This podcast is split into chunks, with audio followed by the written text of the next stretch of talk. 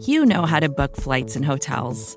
All you're missing is a tool to help you plan that unbelievable travel experience. That's why you need Viator. Book guided tours, excursions, and more in one place. There are over 300,000 travel experiences to choose from, so you can find something for everyone. And Viator offers free cancellation and 24 7 customer support for worry free travel. Download the Viator app now and use code Viator10 for 10% off your first booking in the app. Find travel experiences for you. Do more with Viator.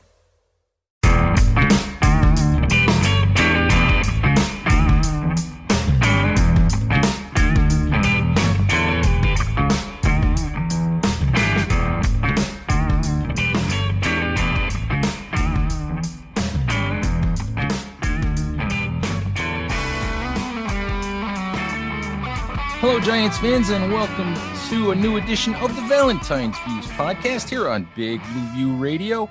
A little, uh, a little something special for you guys today. A little throwback edition of the podcast.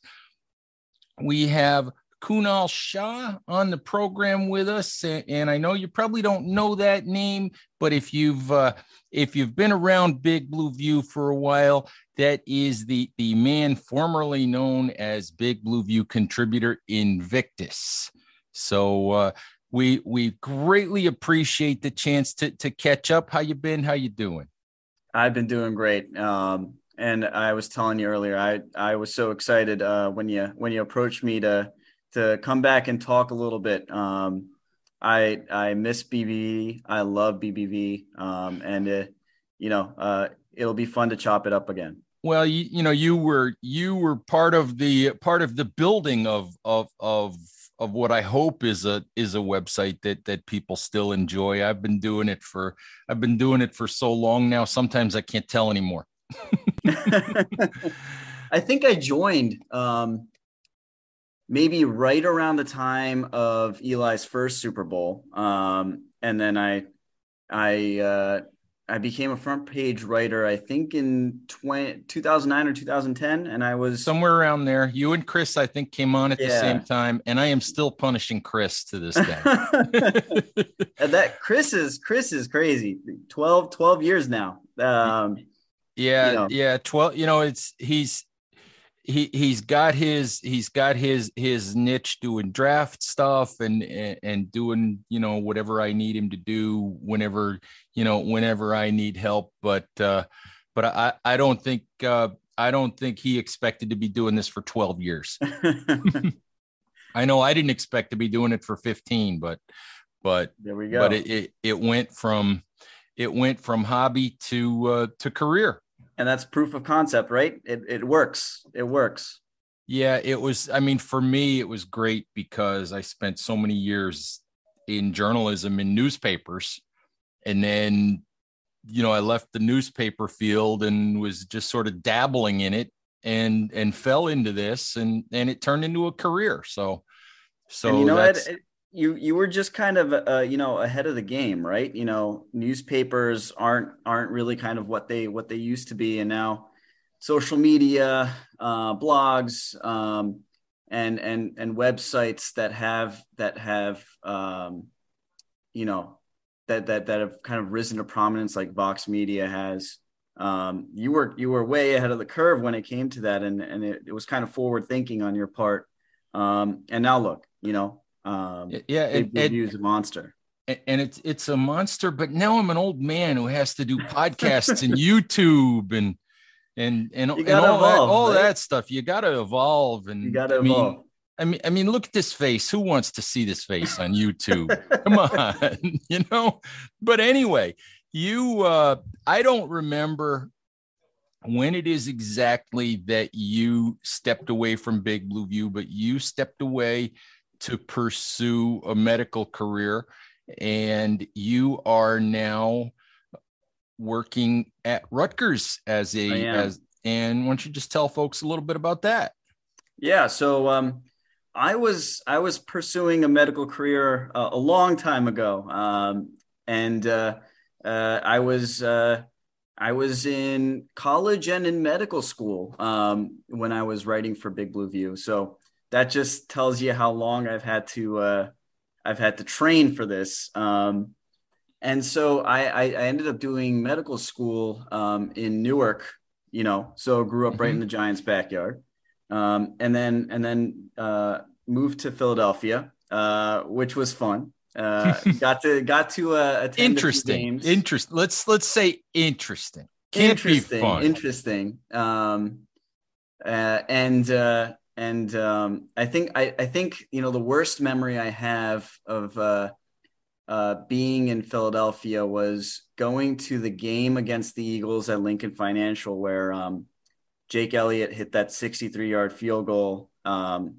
with time expiring to beat us, and uh, we had I had to take the uh, uh, I had to take the uh, uh, the subway at that time, and uh, the car broke down. Um, the the train the train broke down, and uh, I was with my girlfriend now now wife, um, and uh, just the uh, fly eagles fly chants uh, that were hurled in our direction uh, made her not want to go to a football game ever again. Um, that, but it was interesting. It was interesting. Um, that is the that particular game.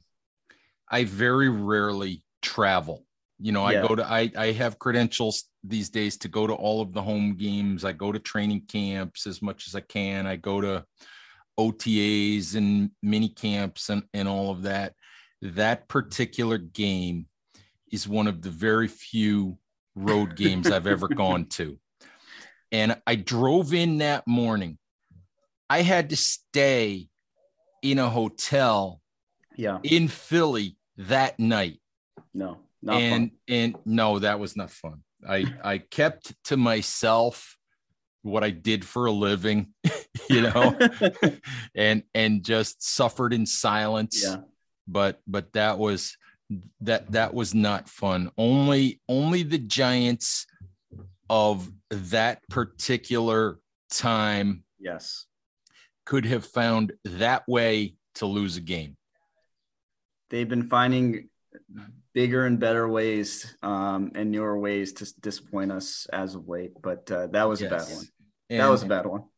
And you know, one of the reasons that I that I that I had you on wasn't you know necessarily just to catch up, you know, with you, but uh, you know, I, I did want. I almost forgot you're at Rutgers now. I'm not sure you even mentioned that, you know, while you, yeah, while yeah, you were talking, and and yep. uh, and that is that is very cool. So you are. Still, I ran away. I ran away from Philadelphia. You know, as soon as I was done. Yeah. Um, so so you're you're you're back in the in I'm the back. New Jersey in the New Jersey neighborhood. But you know, one of the other reasons I wanted to have you on wasn't just to reminisce, it was to actually talk some Giants football. Yeah. You are still one of the most active Giants fans on uh, on Twitter, on yes. on Giants Twitter, especially around draft time. Yeah, and uh, you know, which I know is is something that you that you hold near and dear, and you still you still sort of contribute for Big Blue View in the background sometimes on some of our big boards and and things like that. I'm just curious, you know, from an outside perspective, new regime, another new coaching staff for the Giants. I mean, from from your vantage point outside of it a little bit, you know, mm-hmm. do you, do you finally feel like, you know, I tell people I think it's okay to be optimistic. Finally, yeah, yeah. Do, do you feel like it's like it's okay to to feel optimistic at this point? That's a that's a tough question. Um, I feel like the answer for me personally is yes and no. Um, maybe maybe some reserved op- optimism. You know, obviously, I love the way you know Brian Daboll's kind of gone about his business. Joe Schoen, you know, has gone about his business. Um, but but at uh, you know at the same time, you know, I was ready to run through a brick wall when Joe Judge had his opening presser, and uh, we all know how that turned out. So. Um, the reality is we have a first time head coach um, a first time GM, and uh, you know Daniel Jones is going to be in you know what is this going to be his third or fourth new fourth new scheme. Um, mm-hmm. You know, first time offensive coordinator. You know, I think Wink is Wink. Um, is is really uh, the only assistant head coach, and I guess uh, McGaughey for special teams. Um, they're the only two. They're the only two um, old hands at this, and so there's going to be growing pains uh, this year. But I have I have some optimism as far as you know the long term viewpoint for the Giants for sure. I I think that's where I'm at. I think yeah. that that you know some people want to say this is a throwaway year. I don't believe that it's a throwaway year. I don't believe you take any year yeah. in the NFL and make it a and, and call it a, a throwaway year because anything can happen. The ball yeah. can take whatever crazy bounces it right. takes. Weird things can happen and, and and somehow the Giants can find themselves with 10 wins. Not right. that they're a 10 win football team. Yeah. You know, not that they're a playoff football team, but you know, but crazy things, you know, crazy things happen. I think I think what I feel good about is that I think that what came to light at the end of last season was just how dysfunctional the Giants front office had become and just how deep the tentacles of the Mara family had gotten in the whole decision making yeah. process and and as close to it as I am I didn't think that it had gotten to the extreme that it had gotten to. And I right. think that what I mm-hmm. feel good about is I think that as hard as it is for him, I think John Mara is trying to take a step back. I think he's, he's acknowledged it. He's I acknowledged think, it. Yeah, I think he's trying to go. He, you know, he went outside the system. I, I would, I would bet you almost anything that if John Mara had had his cho- had simply made the choice of what he wanted to do, that Brian Flores would be the head coach of the Giants today. But he hired a GM and he allowed the GM to hire the head coach that he wanted to hire. And who knows what the decisions, what, what's going to happen this year. But I just feel better about the long term direction and the long term implications of the way that this team's being run right now.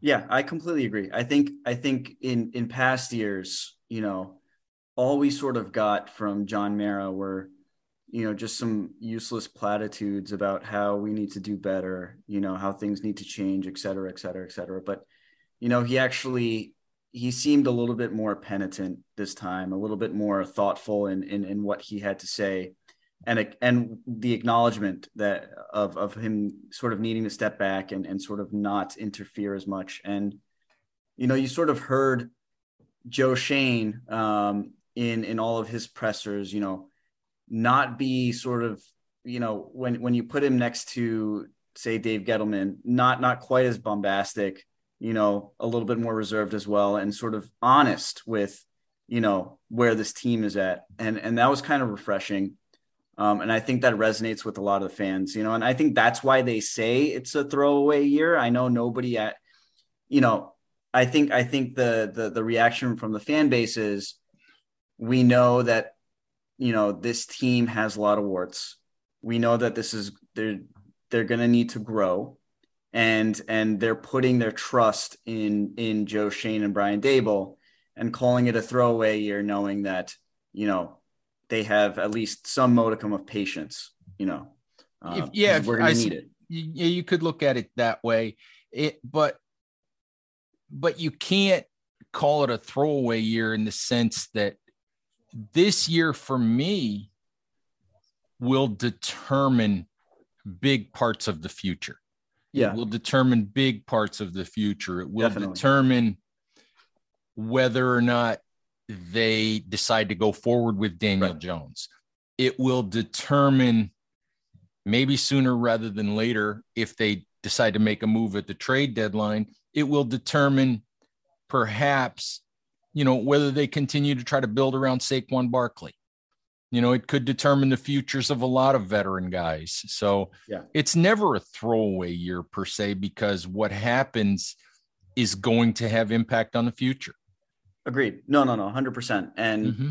and um, yeah, I think Daniel Jones is going to be the biggest storyline. Um, you know, throughout training camp and um, and rightfully so. Um, but just the the sheer amount of one year contracts or short term contracts that Joe Schoen has given, you know, really sort of lends to what you're saying, you know, um, and that there's going to be a lot of a lot of decisions to be uh, to be made.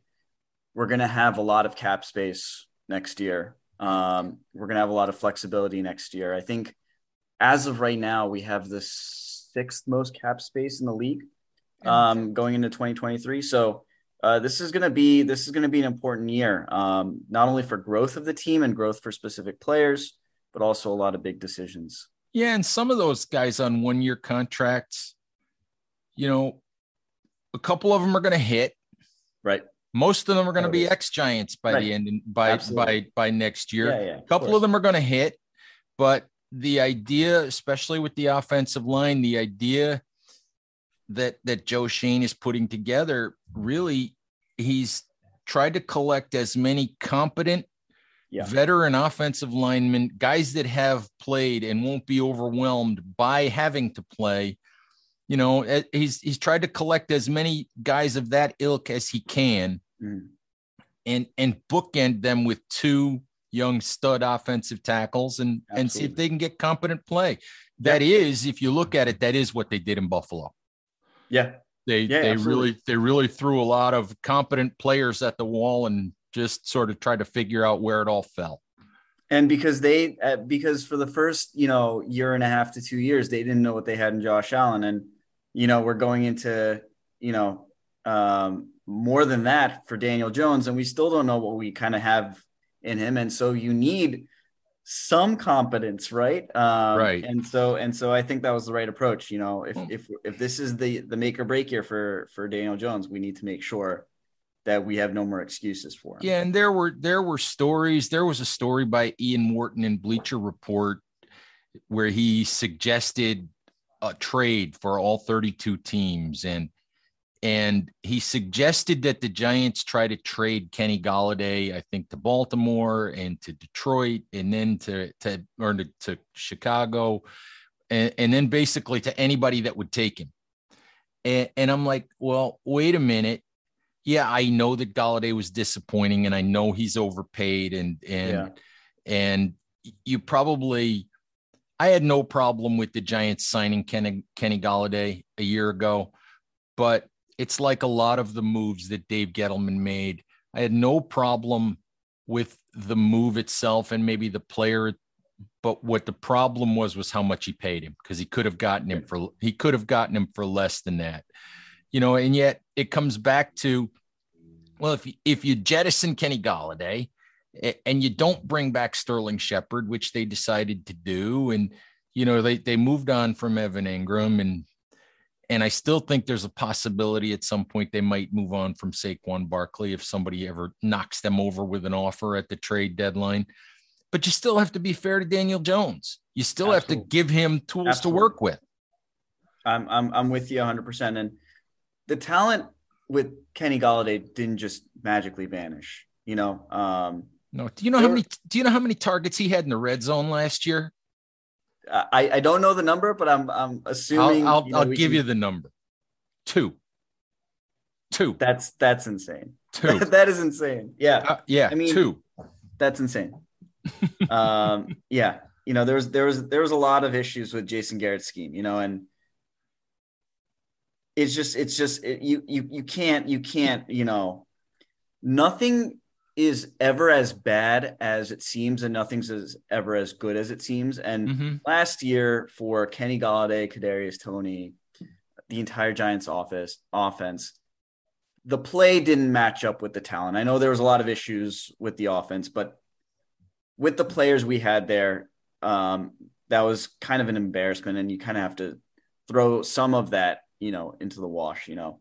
Yeah, and I it was that- it, it was so weird because I talked to Mark Schofield. I talked to Tony Racioppi, who's a, a quarterback coach, actually is uh, Kenny Pickett's quarterbacks coach, as a matter of fact, um, and knows Jason Garrett very well. And we were all in agreement that that bringing Jason Garrett back last year initially was the right thing to do because you didn't want to change coordinators on Daniel Jones again. You didn't want to throw him into a new scheme.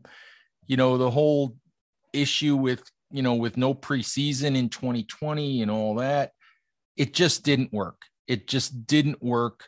Um, I think, you know, Garrett was stuck in his 2010 playbook and it just didn't work. And, you know, and, and it was, it was bad. I do want to ask you, you know, you talked about being fired up when Joe Judge gave his introductory press conference. When you think about Joe Judge, I think it's amazing how quickly it unraveled for Joe Judge because before Daniel Jones got hurt at the end of last season, I would have said, there's no way that man gets fired at the end of the season. I don't care what the record is. I, it's just is it is amazing, you know, from from the outside for you that that it unraveled as quickly as it did for him? I think a lot of it was self-inflicted, to be honest with you. Mm-hmm. You know, and and it's not what based off of what he said, and and there were some things, you know, that that I think he did strategically in his first year that I think really helped him and and really made me like him more. You know, and and I'll give you an example. So um with the whole Eagles game um, at the end of his first year, where uh, where you know they tanked and uh, Washington uh, Washington made the playoffs over us. Uh, he was very aggressive uh, about his feelings, you know, towards that towards that game, and um, I think he knew he was going to get some backlash from the general public, but I think it was a really good move to do in order to solidify the loyalty of his team, you know, by saying, I'm going to give my guys the best chance to win. I will never do that as long as I'm head coach, you know, and he did things like that to sort of back up his team um, in public and back up his players in public. And uh, those are some things that I kind of appreciated, um, regardless of how other people kind of, you know, viewed that situation in other situations. But A, when, when you're losing, and B, you know when when you start to put the blame on other people like he like he started to do and and when you when you kind of take shots at other people and other coaches um you know uh like he had that he had that uh shot at uh, i think ron rivera um and the washington football team uh, about their players fighting against each other. And then you and then you line that up to um going into victory formation at your own goal line um, in a game that you're losing. You know, those two those two pictures don't jive, and and no, people yeah, picked up on it. Yeah, for me, there was there was a six minute answer that he gave somewhere around week 12 to yes, a question to a question that I happened to ask him. And then two or three weeks later, there was an 11 yeah. minute answer that yeah. he gave. I remember. And and you know as as i'm sitting there listening to those answers he's not speaking to us. He's not speaking to the fans. He's right. not speaking to the players. He's speaking to john mara and steve tisch. Absolutely. And and for me the the victory formation that you talked about was was really when you said when i at least said well there's there's no way he can return. Yeah. Because because the absolute last thing that a head coach can do is tell his players he doesn't have confidence in them is is absolute is show his players he absolutely doesn't have faith in them i mean yeah. i mean if if you want to try to if you in your head want to give up there and try to get a yard or two and punt the football you don't go into victory formation Right. You go tight, you go three tight ends, and you hand the ball to the fullback twice. Absolutely. Just hand the ball to the fullback twice, and at least you can say we ran plays. Yeah. you know, we yeah. ran we ran as conservative a plays as we could run, but we ran plays. You know, and and and we tried to get two yards because we knew we were going to have to punt the ball, and you know, but at least you at least you don't embarrass your players. Right and when when you do that you you lose your locker room. Vacations can be tricky. You already know how to book flights and hotels but now the only thing you're missing is you know the actual travel experience. Because is it really a vacation if you're just sitting around like you would at home? You need a tool to get the most out of your time away. That's where Viator steps in. You can book guided tours, activities, excursions, and more in one place to make your trip truly unforgettable. Viator has over 300,000 travel experiences to choose from. Everything from simple tours to extreme adventures and all the niche, interesting stuff in between. So you can plan something that everyone you're traveling with will enjoy. Real traveler reviews give the inside scoop from people who already been on the experiences you're considering, so you can plan with confidence. Free cancellation helps you plan for the unexpected and 24 7 customer support means you can travel worry free. Download the Viator app now and use code Viator10 for 10% off your first booking in the app. Find travel experiences for you. Do more with Viator. Hey, let's let's do this. Let's let's talk about your favorite subject, the NFL draft. And I, I think you and I started discussing, you know, having you come on, you know, right around draft time and one thing leads to another. And, and here we yeah. are. So I'll ask you two things about the draft your favorite pick or your favorite thing about the Giants draft, first of all. Uh, my favorite pick was the first pick. Um, it was Kayvon Thibodeaux, and and I'll tell you the reason why it was my favorite pick. Um, because I didn't think that that Joe Schoen was going to do it. I didn't think he was going to pull the trigger. Uh, you know, obviously the big thing with Thibodeaux was was all the questions about maturity, you know, him maybe not, you know, taking some plays, things, you know, things that weren't really related to football. And and you know, um, from the outside eye, you know, it takes a lot of cojones to do that, you know, and to bring a player into New York City. Um, the and and so uh a lot of what you what you do when you watch Thibodeaux and and and you know the the thought that he takes plays off is is kind of false. You know, when I watched Thibodeaux, I certainly didn't think that was the case.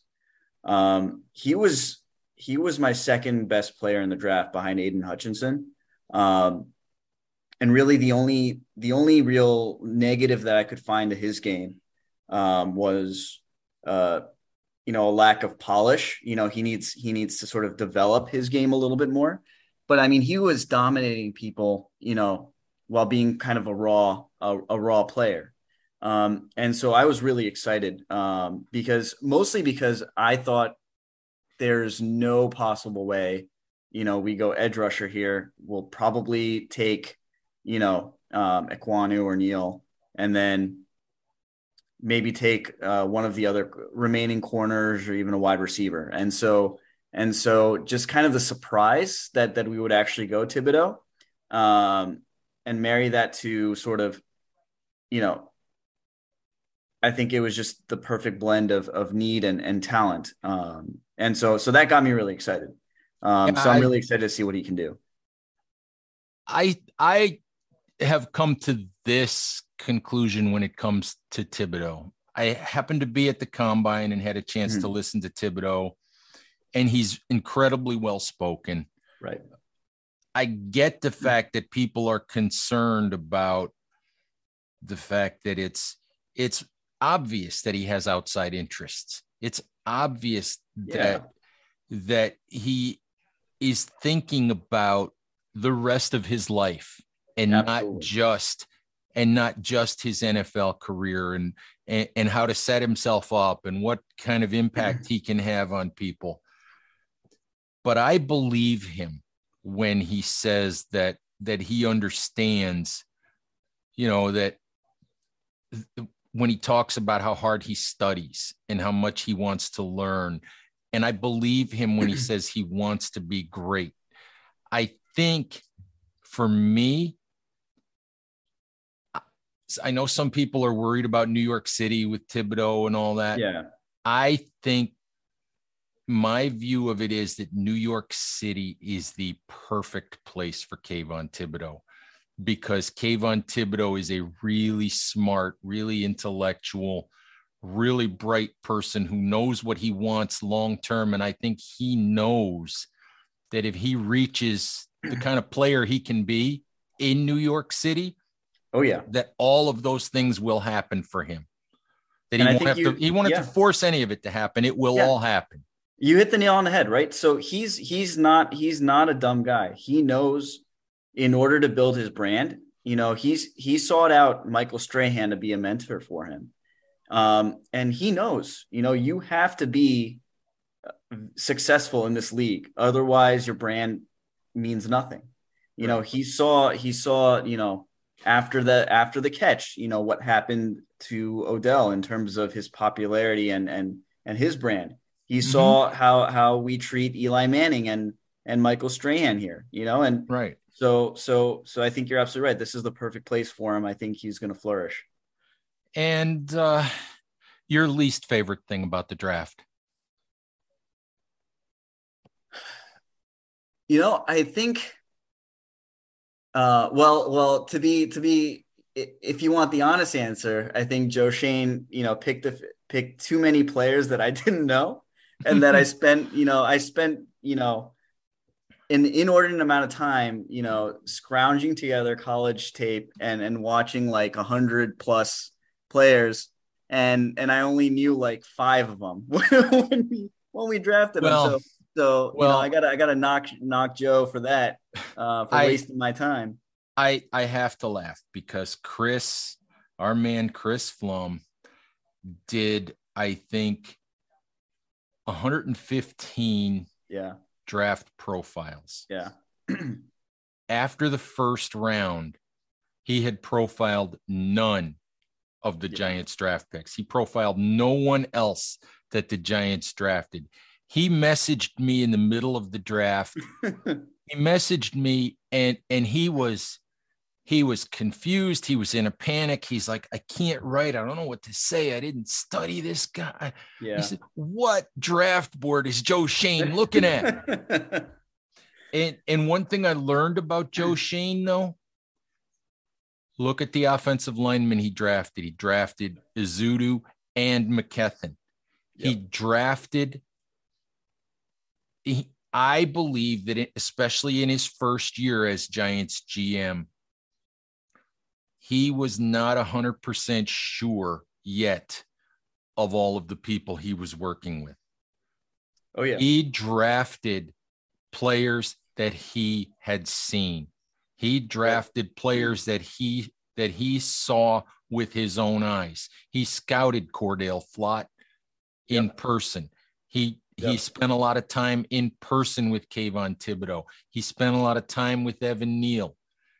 You know, he he he saw I think he said he saw in person two North Carolina games. And guess yep. what? He took two North Carolina offensive exactly. linemen. Yeah. He he trusted his own gut and his own scouting. And and yeah, it blew up a lot of draft boards, but I, I'll I'll give him credit for trusting his own eyes. Yeah, I, I and I think that's I, I'm I'm pretty sure that's exactly what happened, you know. And now Chris Pettit is not here anymore. So right.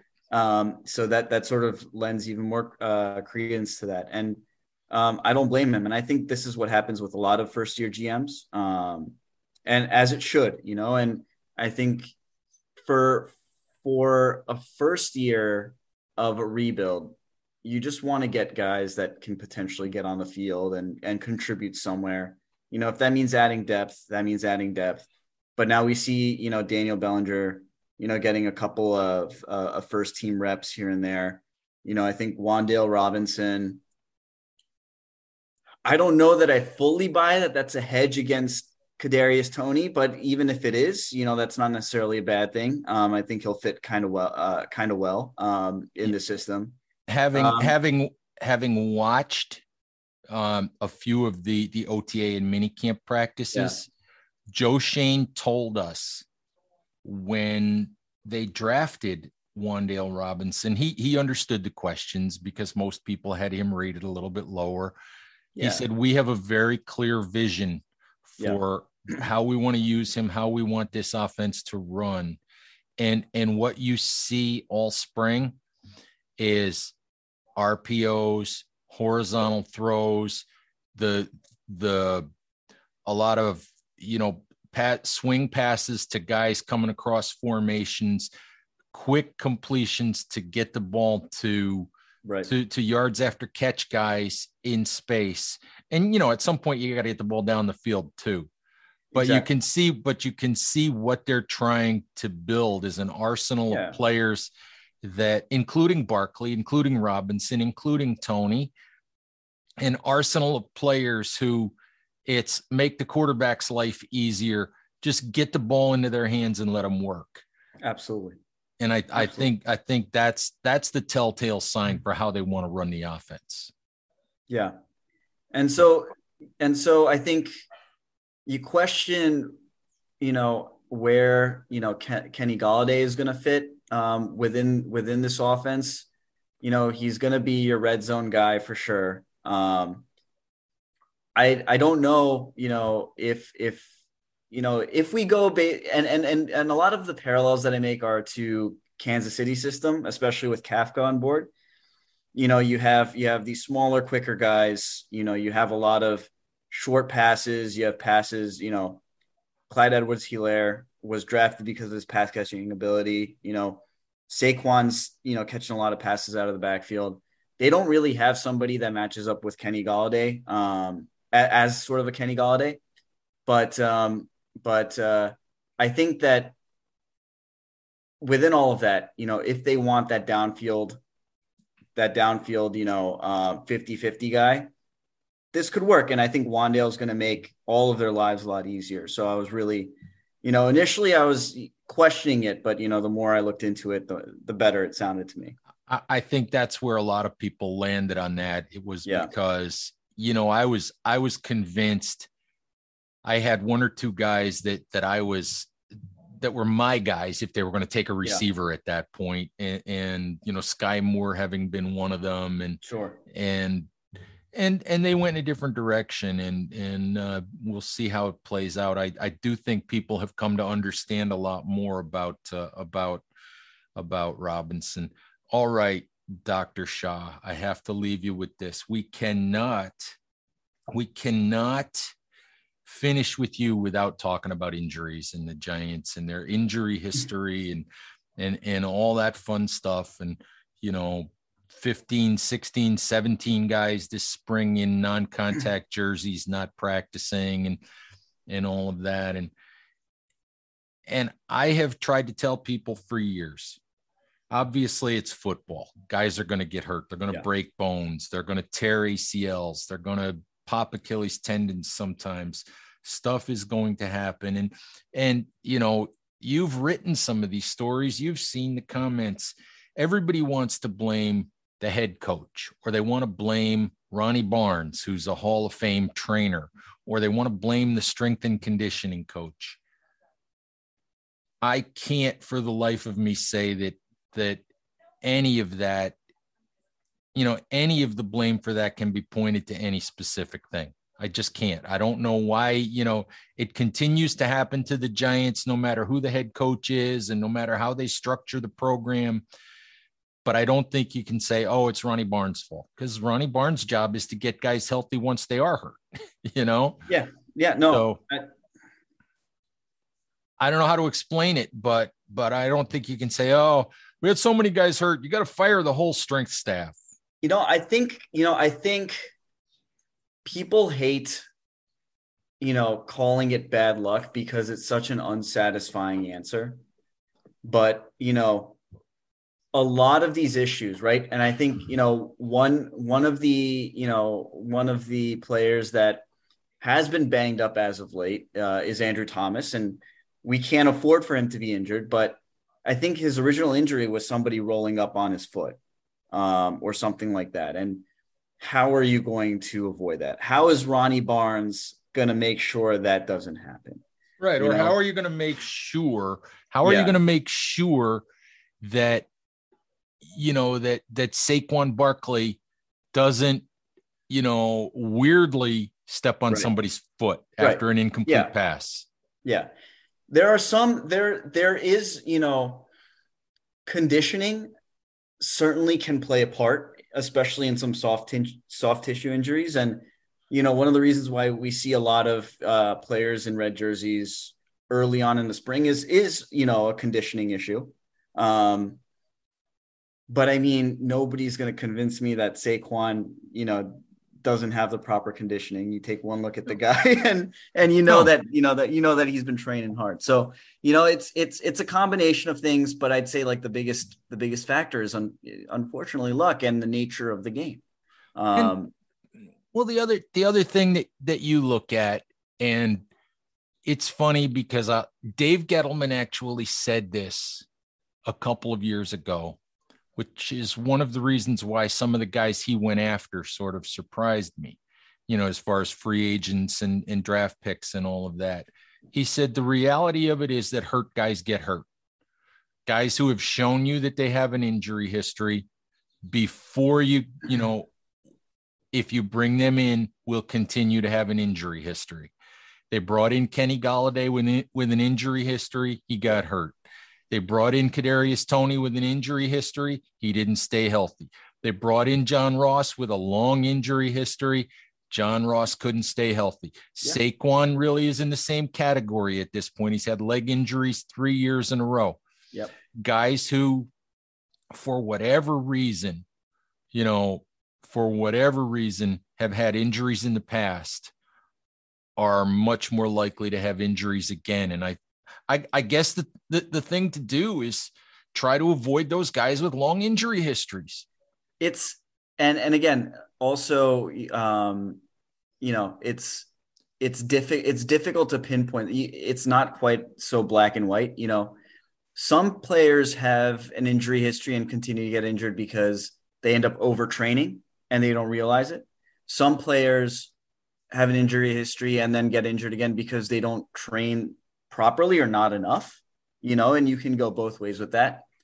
Some people, some players again, dumb luck, and so and, and it's, it's, just it's tough, right? And then there's so you know you have players who come out of college who don't have injury histories and then get injured, and players that, that come out of college like Azeez Ojulari, the reason he fell was because of an injury history, and he's been doing okay so far, you know, right. and so it's it's you know it's a tough thing to sort of pinpoint um, and again, it's unsatisfying to not have a singular answer, but oh. uh, you know, it is what it is. There's so much science and so many yeah. theories and so many different ways, but that to to go about it. But uh, you know, the the other thing I think that that fans have to realize is there are so many rules that mm-hmm. NFL teams have to go by in terms of practice time and conditioning yeah. and the work that they can do with these players that much of the conditioning that these players do, much of the training that they do, much of the really hard work to put their bodies in, you know, in in position to play this sport is right. done on their own. Much Absolutely. of that is done on their own, out of the control Absolutely. of the teams and so so for me it's there is there's just no single answer. And there's just no Agreed. single perfect method to make sure that that soft tissue injuries don't happen. Yeah. Yeah so you're 100% just, right. You're 100% right. It's just uh it's just you just wish it wouldn't happen every single year to the giants. The other thing about that is the reality of it is when you're bad when you're bad at the bad end of the year, happen. no, not just that, but when you're not, when you're bad and when the playoffs aren't realistic, a, a lot of guys end up on injured reserve, yeah. not playing, who would tough it out and play and continue right. to, to, to go out there if there were playoffs on the line. Absolutely. But guys, but guys go to IR because the games have no meaning. So yeah. in some ways, it looks worse than it might really be, just because your team hasn't been good. Hundred percent. All right. Hey, I have I have enjoyed this immensely. Um, why don't you, if if if folks don't know, um, why don't you you let them know where they can uh, where they can bug you on Twitter? if, so if they handle, want to talk some Giants football. Yeah, I'm always happy to do so. So my handle is KSIXI. So which, you can find me on Twitter. Which I have never known what that stands for or what that means. And Do do I want to know? no, and it's just it's uh the first two letters are my initials, and then uh just um after that random letters. Ah, there you go. Yeah. All right. Hey, well, I have I have I have enjoyed this immensely. We will keep in touch. We thank you very very much for for doing this. Giants fans, thank you as always for uh, for dropping by and listening to the show. Please remember to subscribe wherever you listen to podcasts. Take care, and we'll talk soon. Bye bye. First thing in the morning, as soon as you wake up, the to do list starts. Does the car need gas? Hopefully those leftovers are still good. Why did I get CC'd Call mom? no. You can't escape the to-do list, but you can make the most of your me time with a relaxing shower using Method Hair Care products. Try Pure Peace Volumizing, Simply Nourish Moisturizing, or Daily Zen Shampoo and Conditioner for daily use. All formulated with long lasting fragrances and are safe for color treated hair. Reconnect with the best version of yourself. Visit methodproducts.com to unleash your inner shower. More to dos, less time, and an infinite number of tools to keep track of. Sometimes doing business has never felt harder. But you don't need a miracle to hit your goals. You can just use HubSpot because their all in one customer platform can make growing your business infinitely easier. Imagine this high quality leads, fast closing deals, wildly happy customers, and more benchmark breaking quarters. It's not a miracle, it's HubSpot. Visit HubSpot.com to get started today.